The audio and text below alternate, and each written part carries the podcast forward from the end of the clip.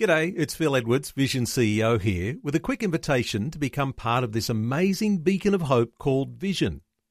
Together we can put our love into action to help people of all kinds build or rebuild their lives on the truth of God. Please consider the part you can play during our upcoming Visionathon appeal, remembering that it's your support that makes Vision possible, including this podcast.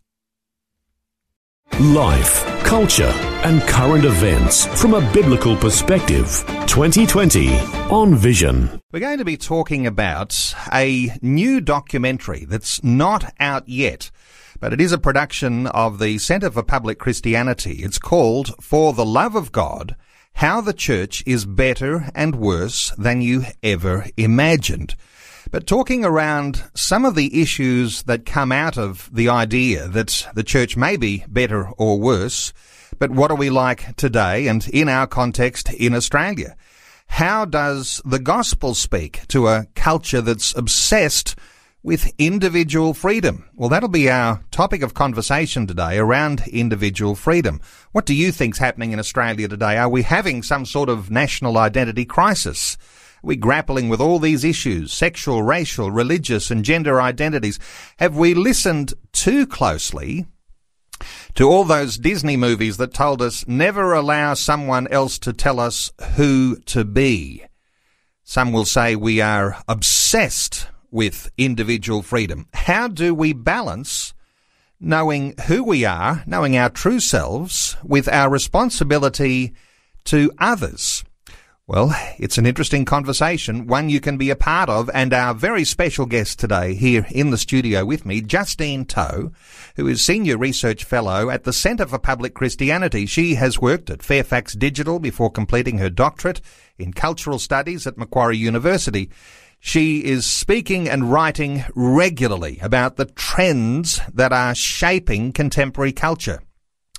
She's in southeast Queensland because she's been part of a national tour with her colleagues, John Dickson, Simon Smart, and uh, these two guys, along with Justine, are speaking around the nation in major events, talking about some of the insights they've gleaned from the production of their new documentary, but also addressing all of these significant issues that are shaping us as a nation. And I want to make a special welcome to you, Justine Toh. It's great to have you in the studio with us here on 2020. It's wonderful to be here. Thank you, Neil. Justine, if we talk just generally as we get this conversation underway, when we talk about this idea of individualism, and we might contrast that with you know, what we might think that a tribe or a collective group of people might share common values with. How do you describe this in, this individualism that we'll talk about this next hour? Well, I think that Dale Kuehne has put forward a really um, interesting and clear way of understanding this. He says that we today live in what he calls the I world, the world of individual freedom, as opposed to the T world, the world of tradition, where your position, your expectations for your life were largely uh, given to you or dictated to you, shaped by your family, your class, your religion, and this would in some way shape your life. So you just kind of were born into a particular kind of, you know, world, and because your father might have been a baker, well, that's what you would do as well we don't live in that world anymore. And in some ways, it's great that we don't because now we can let, um, we can decide our own ambitions for ourselves and, and, and move forward, uh, with our lives, not thinking that, and automatically that our past is going to dictate our future. So there's a lot of opportunity in the I world that we live in, and I don't want to diminish that at all. You know, I'm very grateful that we do live in the I world. Um, but I think it also comes with its costs. And a couple of those costs is what I'll be talking about tonight um, and at these events around the country. And one of those costs happens to be that um, we don't want others to encumber us in some way. You know, like the fact that if I was to receive a job offer from overseas, you know, in an I world from an I world point of view, I might decide, oh, okay, well, I'll take that job offer, and you know, I won't think about my friends and family necessarily and how they their lives might be affected if I were to remove myself from this life and go seek life elsewhere. Now, like no one is really that kind of um, insensitive when it comes to the needs of others. I, of course, will take into account my husband and also my my children and, and their lives and what how the, the disruption to their lives if we were to move overseas. But it's interesting to think that when it comes to my best friends, I largely assume that they will bless whatever I choose to do. And I'm sure they would because they they want um, me to develop and grow and all the rest of it. But it's quite interesting to think that it's just common sense for us to think that we can just uproot ourselves at any moment and, you know, barring, and then also I'll go with my family. But what about my obligations to my friends, for example? You know, would, how would their lives be affected if I were just to simply remove myself? So that little example, I guess, gives us an insight into how, um, how much we take for granted this world of the, indiv- of the individual freedom that, um, I'm talking about today, and it does have incredible co- uh, incredible opportunities, but also comes with costs, particularly when I start to think of my own um, flourishing, perhaps at the expense of others. Well, of course, the world is getting smaller too, isn't it? Because those sorts of decisions that we might make about, you know, as you use the example of uh, of getting that job offer overseas, well, it's easier now for family to visit because they can just jump on a plane and come and visit. Or we're connected so well through social media that somehow or other, even though we're on the other side of the world, that uh, we can still be connected and we might see our friends just as often, even though we're not living around the corner from them. So there is a sense, isn't there, that if we're talking about this I world, uh, the consequences, the advantages that you're talking about uh, should be one of the considerations, uh, even if we're going to talk about some downsides. Absolutely, yeah. Um, but I will, I will pick up on your point that, that you can sort of be in touch with family and friends via social media. It seems to, you know, isn't, isn't there that, that, that horrible Christian saying, I'm there with you in spirit? You know what yep. I mean? Like, um, I, I would want to say that I'm a big believer. I'm not a Luddite, you know, I, I love technology. But I do think that it has estranged us from each other in ways, and we, we can use it to hide from each other very effectively as much as connect with each other. So I'm a big believer in um, sitting down to dinner with people that you love, and, and that's not just simply just seeing a screen in front of you and their image reflected back at you, but you know, seeing st- sitting in the presence with a real live human being. So I'm a real, I'm really in favour of that. I have to say. And of course, uh, when we are connected only by social media, uh, we can so more easily uh, create an image for ourselves, which mm. may not be the truth. We might be very insecure. We might be breaking down on the inside, but the image that we can have is that uh, everything's going well and uh, we're on top of the world. And and in actual fact, uh, we're not being an authentic image bearer to our close friends if we're not looking at them face to face. Is that is that part of what you're, yeah, you're saying? absolutely. I also think that um, when we are creating that image of ourselves, in some ways, I would link that with this I world that we're living in because now, because we have, we're no longer necessarily defined by the past and where we've come from. We are free to make something of ourselves for ourselves, if you know what I mean. So that is wonderful because none of, none of the sorts of, like, no longer can your class necessarily or your race or your um, gender, these won't necessarily hold you back to the same extent as they might have in the T world. But now, in in, a, in in getting rid of all those things that might have held me back, I now bear full responsibility for making something of my life. And that is exciting, yes. It also comes with great responsibility and it actually is quite anxiety inducing because now if, if I fail, I only have to look in the mirror. You know what I mean? So, and, and that I think creates the pressure to um, to look a certain way, to present ourselves a certain way, to show that oh, everyone's everything's fine on the outside. It's okay. I'm keeping it all together. Uh, when the reality may be may be quite different. And of course, the image that we might create could be career oriented and certainly materialistically oriented. Uh, we might be able to apply for various job description, you know, various jobs that might be advertised because we've got this sort of image of, of who we are, you know, the master of the universe, the person who can tackle and handle the responsibilities of a high paying, high profile position. Uh, those sorts of things, a lot of people would say if they're, you know, in motivational speaking type of uh, uh settings, uh, people would say this is the image that you need to create. But those are not always authentic images, are they? No. And, no. and, and as you say, there's downsides. Uh, if you do then present this image and then you fail, uh, there's consequences for how you actually, uh, you know, respond to that. Yeah, absolutely. I think that um, when because we live in a secular context that's largely gotten rid of God or assumes that God is not there. Um, it's like our hopes for flourishing remain confined to this world, if you understand what I mean. So there's no longer the consolation of the next life, which would be a heavenly existence. There's no longer that consolation to look forward to. This world is the best that we can get. So heaven we need to create on earth. So this, um, so things like careerism, things like having a beautiful body, things like all this sort of stuff it has to make we have to make the most of our lives right now because we won't get a second shot at it. Like I'm just talking about the mindset of of living in a secular context that's largely dismissed the the notion of God. And so, um, Neil, have you heard of the the phrase FOMO? Fear of missing out. I have heard of it. Yes, I'm not. I'm not uh, deeply uh, of a great understanding of it, but yeah, the fear Right. of missing out. Yep. I think that um, that there is a there is a deep metaphysical kind of weight behind that fear. Really, I mean, we use it in terms of you know because people post all their activities on social media. You can see that you know your friends went to this fabulous party on Saturday night and you weren't invited, right? So you can see what you're missing out on. Um, but the fear of missing out that I'm talking about, I say I would say is because we we we think that um, there's nothing awaiting us beyond this particular life.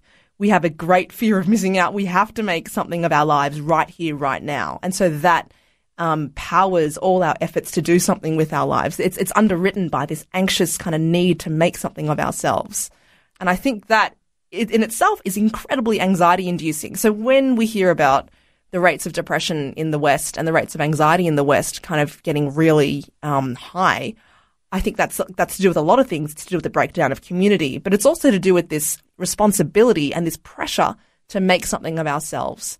Uh, especially because, sorry, I'm just going to um, speak all over you. Um, especially because if you're living in a world that's gotten rid of God, then you don't have a real sense of who you are before Him, right?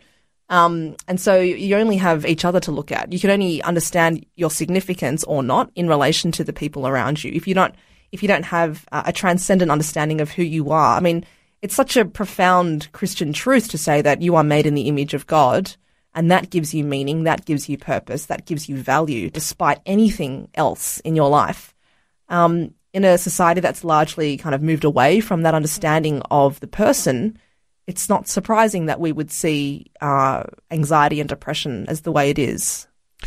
And when we talk about taking God out of the equation, because if we get into our conversation and talk about Australia being post-Christian, now you and I can point to those historical facts of our history that have created a Christian nation. Uh, but now, as you say, in this day and age, we're moving away from that and people are trying to take God out of the equation, which is bringing to the fore uh, this idea of, uh, well, we get to write our own future. Some people are into revising the history, uh, and we can always just uh, quite easily come back to talking about the history. We can defend that. Not quite so easy to defend the way people are going to rewrite the, or write the future, because it's almost as though people are trying to have some sort of a self-fulfilling prophecy uh, that if they say this is who I am, this is who I want to be, that that will come to pass. Because politically speaking, this is perhaps why people are discussing the idea of a revival of this sort of cultural Marxist idea uh, of Marx and his ideas about a political future. Because uh, without God, somehow or other, we have to be the master of our own direction for the future. Is this uh, taking us off uh, on a whole lot of different tangents here? Or what, what are your thoughts? There is a lot there, Neil. I might just start, um, first of all, by you mean you mentioned the idea of being a Christian nation. I have to admit, I, I find myself quite uncomfortable with that idea in the sense that, um, you know, the, the, the idea that there could ever be a Christian nation, I think, is a scary one because we know that absolute power corrupts absolutely. And if Christianity achieved legislative power, even though I'm confident that there would be so much good that would be achieved, you know, it's only through looking at um, the the past, and we have done that in the documentary. When we've seen that the church has acquired power, it hasn't always worked out very well, and that is a huge understatement. However, so I'm very uncomfortable with the idea of a Christian nation for that reason. But I will say very much so that uh, the West has been deeply shaped by its Christian heritage, and it has been marinating so long in a Christian influence that it's almost though we don't even all these things that we take for granted about the way that we live today, we no longer understand that it has some sort of genesis or profound shaping influence. Like the, Christ- the Christian faith has had a profound shaping influence on that. And um, one example of that is the idea that everyone is valuable. Like it, it sounds so kind of, um, it's, it's, it's, it sounds almost trite to say that today because it's simple everyone- but very profound. it's, it is incredibly profound. I mean, I in the world that uh, Christianity was first, um, that that Christianity was born into, ancient Greek, uh, classical Greek, and uh, Greece and Rome. you know, human life just didn't have the value that we're talking about today. I mean, if uh, girls weren't favored as children, if um, it was completely routine for them to be exposed, discarded on rubbish dumps. And, you know, there's other parts in the world today, India, for example, where that happens, you know, and people are even opting for sex selective abortions so that they don't need to have a girl child. And I don't look at, I don't, I don't blame the individual people involved. I look at the, preval- the, the, the huge kind of social currents that are shaping the, um, the society and the culture's understanding of what it means to be human. And I blame that, you know, versus the, the individual person. But um, even my own kind of heritage. I mean, I'm my family's from I'm I'm Chinese. My family is from Malaysia, and I haven't grown up. I've always grown up in Australia, but you know, I can say that there isn't the same sort of respect um, for human life. You know, really in that in that culture as well. A couple of years ago, there was a very distressing story about this this toddler who was um, in a marketplace and she was hit by a van or something. And there was something like 19 people who walked by. All of this was captured on the CCTV footage. 19 people walked by before someone stopped and actually checked on her. Now, a lot of Chinese people were outraged by that, and rightly so. But I wonder, you know, what's wow, what what does a place come to? Or you know, in, in those in those sorts of um, examples, something profound seems to be revealed about a people it's a little bit, and I, I hate to sort of out my Christian brothers and sisters like this, but you know, I, I, I don't know if there's a huge um, respect and value for on, on human life in the same way as as the West has, and I think that's largely because because of that Christian influence that the West has had. Helping you make sense of life, culture, and current events from a biblical perspective. 2020 on Vision. You can join our conversation today. We're talking about how the gospel speaks to a culture that is obsessed with individual freedom.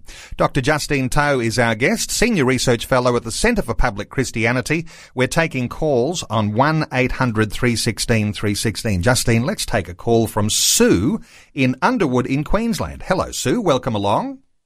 Hello, good morning. Sue, what are your thoughts on our conversation today?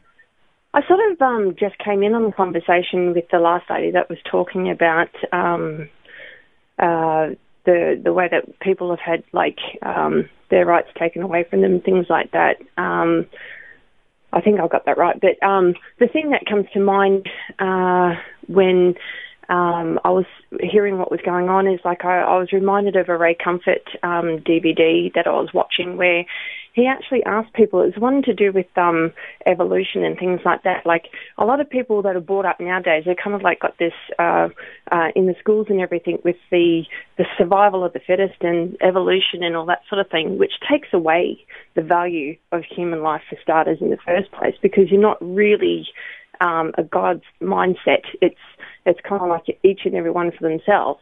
And one of the questions that um, Ray Comfort actually asked this particular person was if you had um, like your pet that was drowning in a pool or someone that you know, who would you save? And it wasn't just this one person. There was a couple of people that answered. They said that they would save the pet over over a life. And I'm like, you that it, that is just so serious. But the concept of like everyone for their own, um, each to their own. It's a very um, well, obviously, from a Christian perspective, it's a very fleshly way to be living. Sue, good starters. thoughts in all of that. Let's get a response from Justine because Sue's making some very powerful observations here about what happens when you leave God out of the equation and all of a sudden our pets become more important than our neighbours. Uh, your thoughts for Sue? Sue, thank you for, for, for your call. Um, I, you know, when you said the survival of the fittest mentality, I was like, yes, absolutely. And without giving away um, what I'm talking about tonight, I think that there is very much a survival of the fittest mentality in our world at large. You know, it's not just, I think, um, well, I will give it away. so Amazon, I'm sure everyone's familiar with the online retailer. They have a very famously brutal workplace culture where people get ranked every year according to their performance. And those at the bottom actually get fired that was the case a couple of years ago. I believe it's no longer the case at Amazon, but um, it was the case there. And one human resources executive described this process as purposeful Darwinism.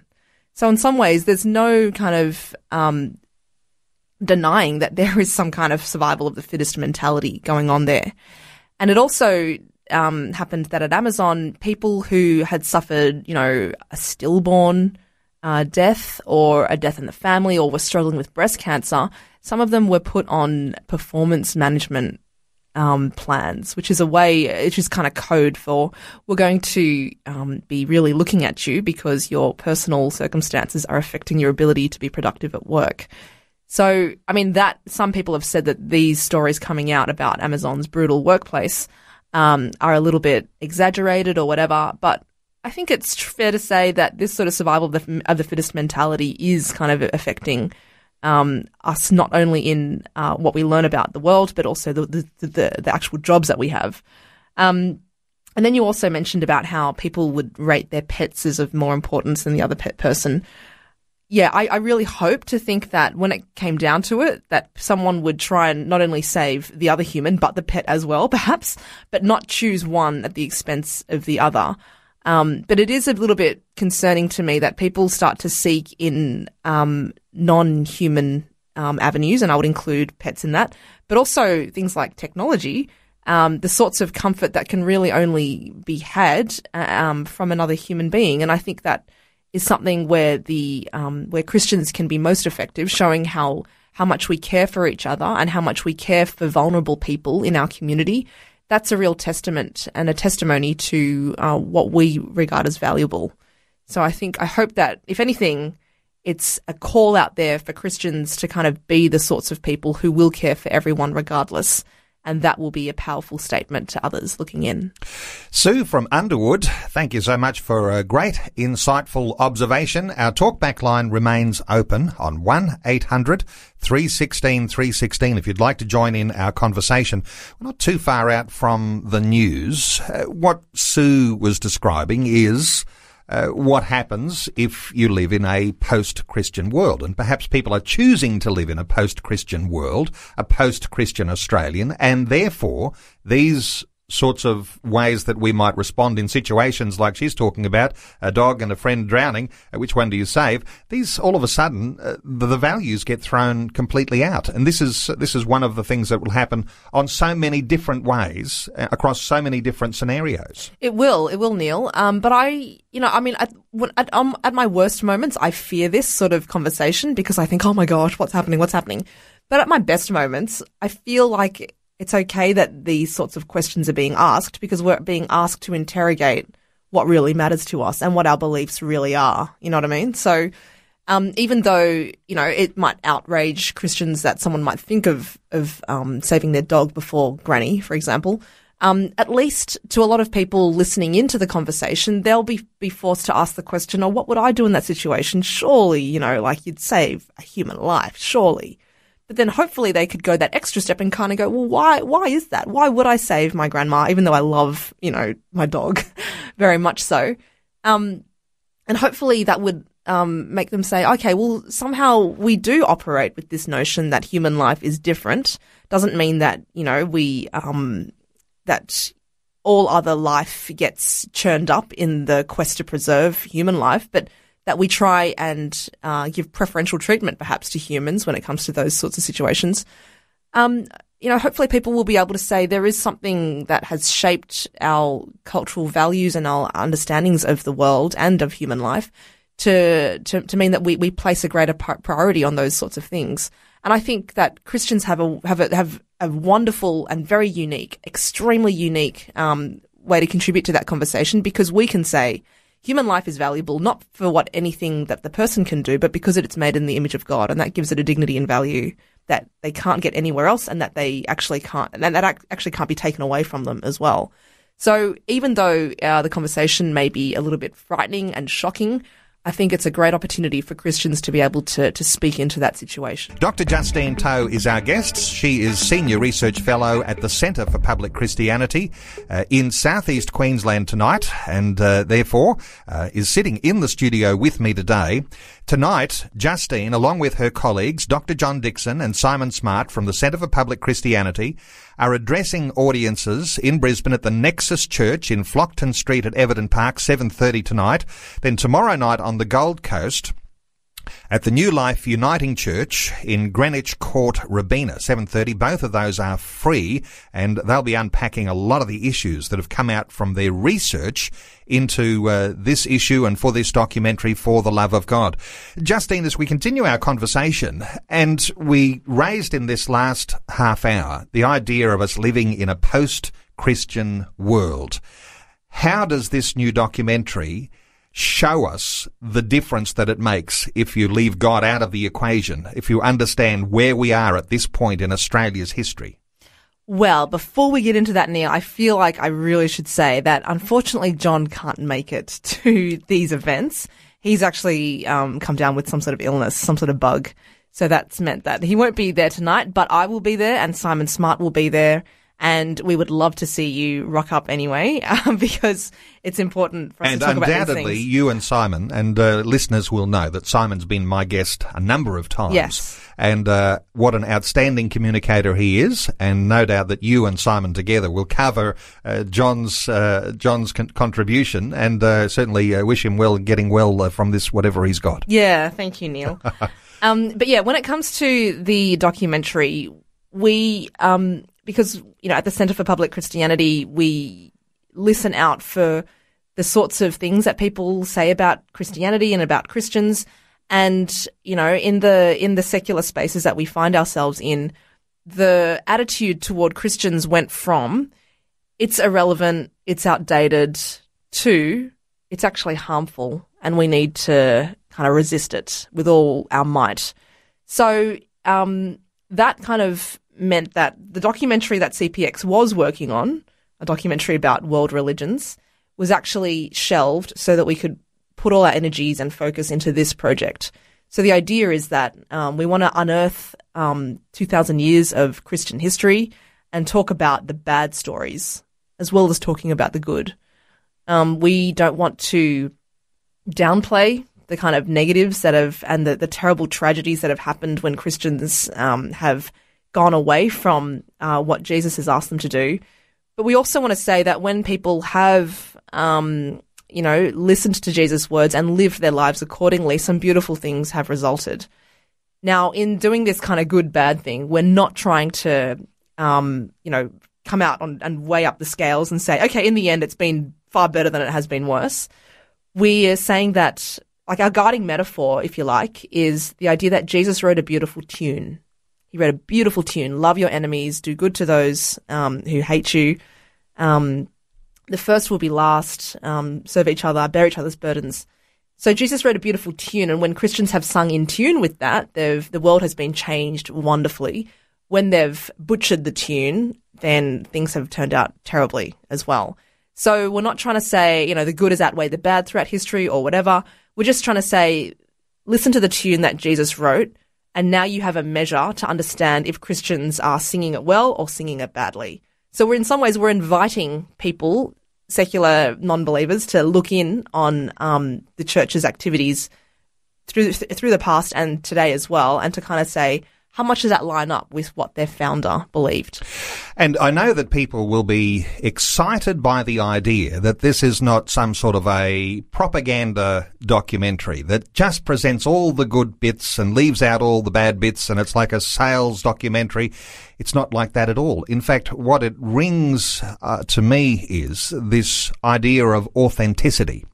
It's like when you think of the Old Testament and all of the good and the bad things that the kings did. You know, if you look at the Old Testament history, uh, just a roller coaster of good and evil, and really it's an authentic look at the formation of a nation.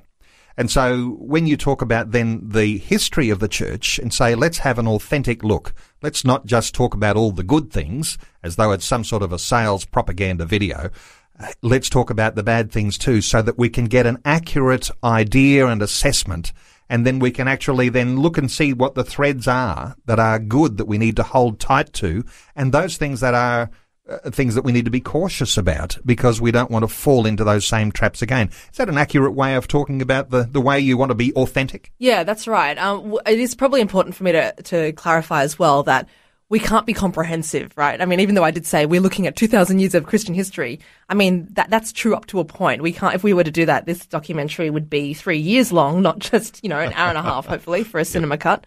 Um, but we just want to look at various kind of episodes, I suppose, throughout the church's history and the way um, that Christians have behaved over the last 2,000 years. Um, and to see to see these sorts of to pick out these episodes and say, okay, they were definitely not playing the tune here. You know, when when Christians slaughtered a bunch of Muslims who'd um, sought shelter in the Al Aqsa Mosque. Um, when they broke in there and slaughtered them, that wasn't the right thing to do. You know, Jesus said, "Love your enemies, not kill them."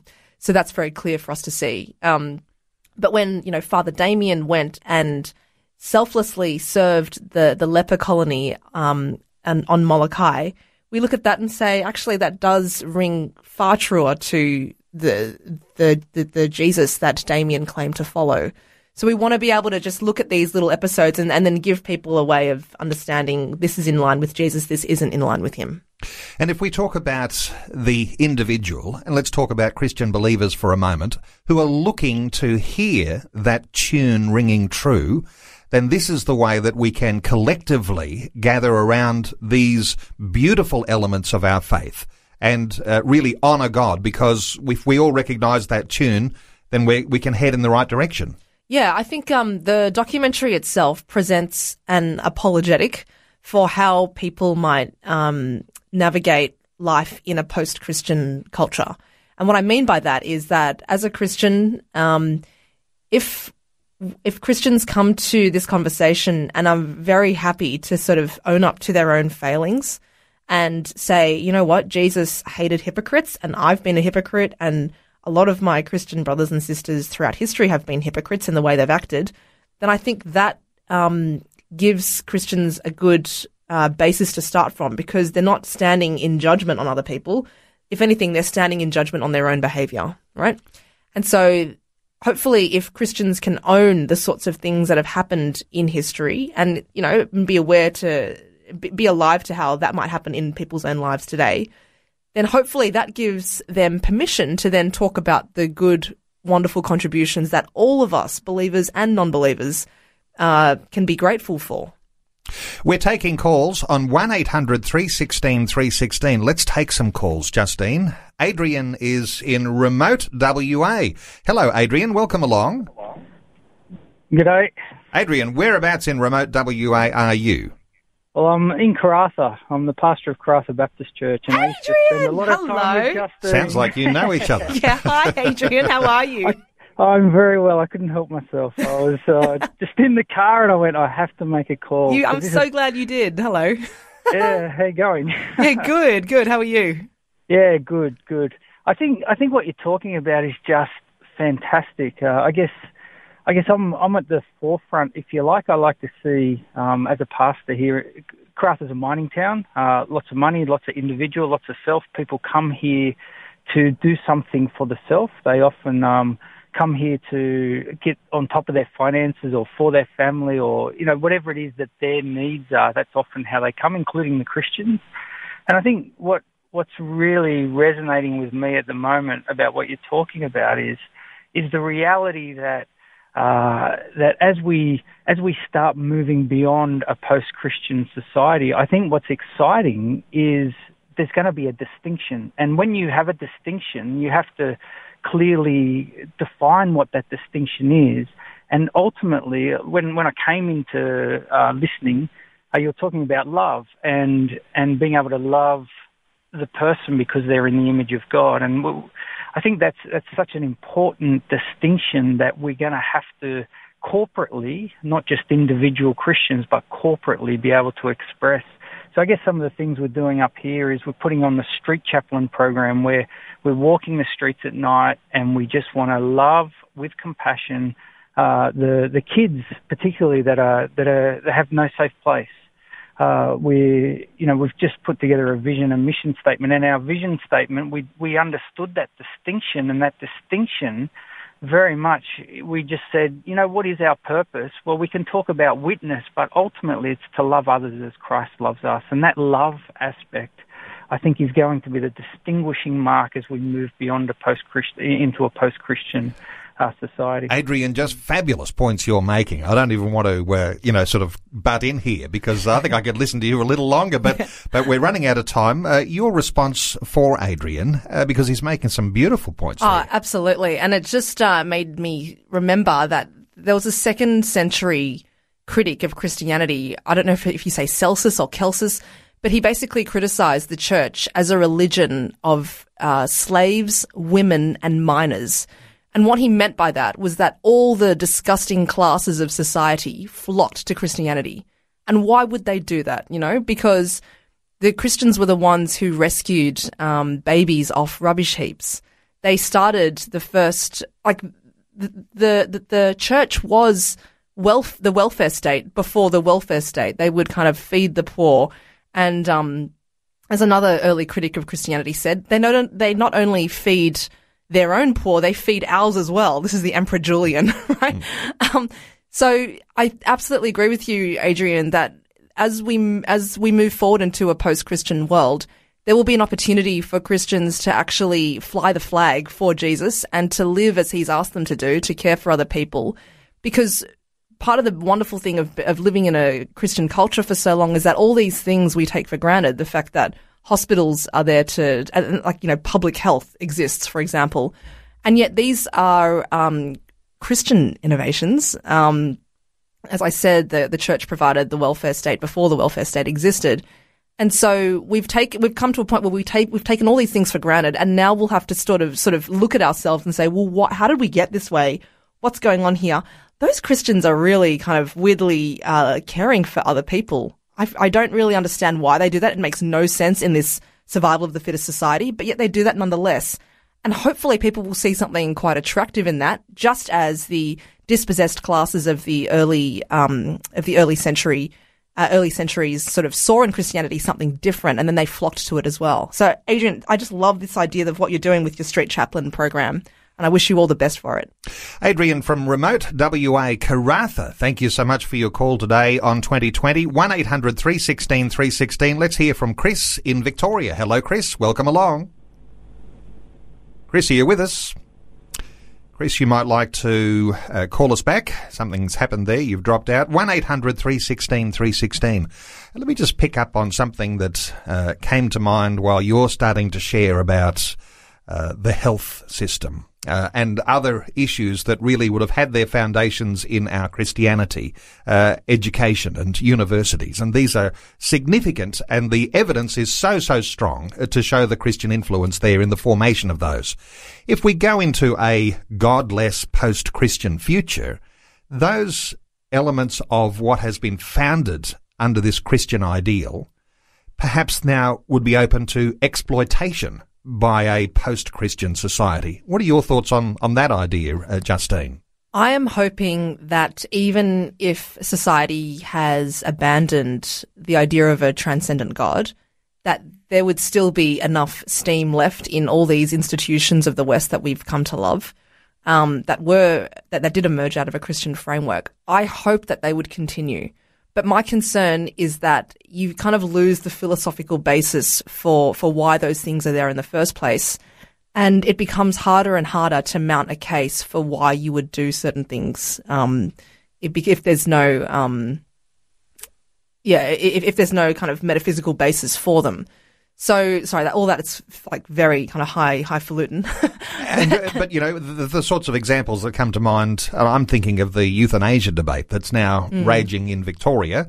Uh, and going to their upper house, uh, other of others of these big ethical issues that we face that we would have seen as formed under a Christian ideal that there were limits on the way that those things could have uh, moved uh, and and the protections for people that would have been there because we saw people as valuable. Mm. Some of those things are evidence that moving to a to a post-Christian nation, uh, these things are now uh, happening in our day, in our very, it's happening in the news headlines today. Yeah, absolutely. And I think that um, the Christian case when it comes to euthanasia, um, the, the Christian case that I've heard is not so much about, you know, oh, God has written and determined all the days of your life, so you shall suffer even if you're kind of, you know, having a terminal illness. You just need to go. But they're saying very clearly that, um, you know, people feel so at, a, at an extremely vulnerable time of people's lives um, they can be persuaded. I know I could be probably be persuaded to sort of say, oh, you know, all this medical care is uh, eating up my children's inheritance. It would just be better if I kind of like, you know, just bowed out, really. You know, I, I can imagine myself saying that. Um, and so the Christian case against euthanasia is something like, well, think about the vulnerable people who maybe uh, might be pressured to to sort of to, to die in order to make way for future generations. And you know, like when you hear um, people talk about how they don't want to be a burden, like that's really interesting language, isn't it? Burden. Mm. Because if someone can no longer participate in the workforce, or if they're no longer pumping money into the economy, then they're suddenly a drain on it, right? This is the, this is according to the logic. And so if someone is a burden on society, then they should be gotten rid of, right? Again, that diminishes each individual's value because they're made in the image of God, um, and not for anything that they do, right? Just because it's, it's God's free gift to them. So, uh, yeah, I think that I d- I don't know how the euthanasia debate is going to play out. It's quite scary how it's playing out in the kind of um, the Norwegian and the and, you know the Northern European countries. Um, but yeah, I I don't even know how uh, how that debate is going in Australia. Uh, I I worry about it though. We will be monitoring those things along as they're happening in Victoria and suggestions of this coming into New South Wales. And now there's a Queensland state election. No doubt uh, people will be pressing uh, those candidates as to where they stand on that issue because uh, there was hints that it was uh, about to arise in Queensland as well. So, of course, South Australia defeated that just by a single vote a little while back. Tasmania comfortably defeated the euthanasia push there, but there's lots of that going on. The interesting thing, though, is that when we talk about that, connected with our conversation today, connected with the things that are coming out in this new DVD uh, that's uh, that's ready for release early next year, this documentary, these are the sorts of things that we can point to and say this is the result, this is the fruit of being in a post-Christian nation. A biblical perspective on life, culture, and current events. This is 2020 on Vision Christian Radio. Dr. Justine Toh, our guest from the Centre for Public Christianity. Uh, Justine, we've been talking about the new documentary. It's got a number of uh, very significant elements to it. Uh, there's going to be a cinema release, a 90 minute version, and then there's going to be broken down into uh, various other uh, episodes. How do you describe what this end product's going to look like? Well, we are envisioning a four episode documentary um, the first episode looks at war and peace. So uh, when Christians have gone to war in the name of Christ, but and how that's been an absolute perversion of Jesus's "love your enemies" message. But it's also uh, the Christian faith has also been um, the inspiration for for movements for non-violence as well. So for peace movements. So we look at that in episode one, War and Peace.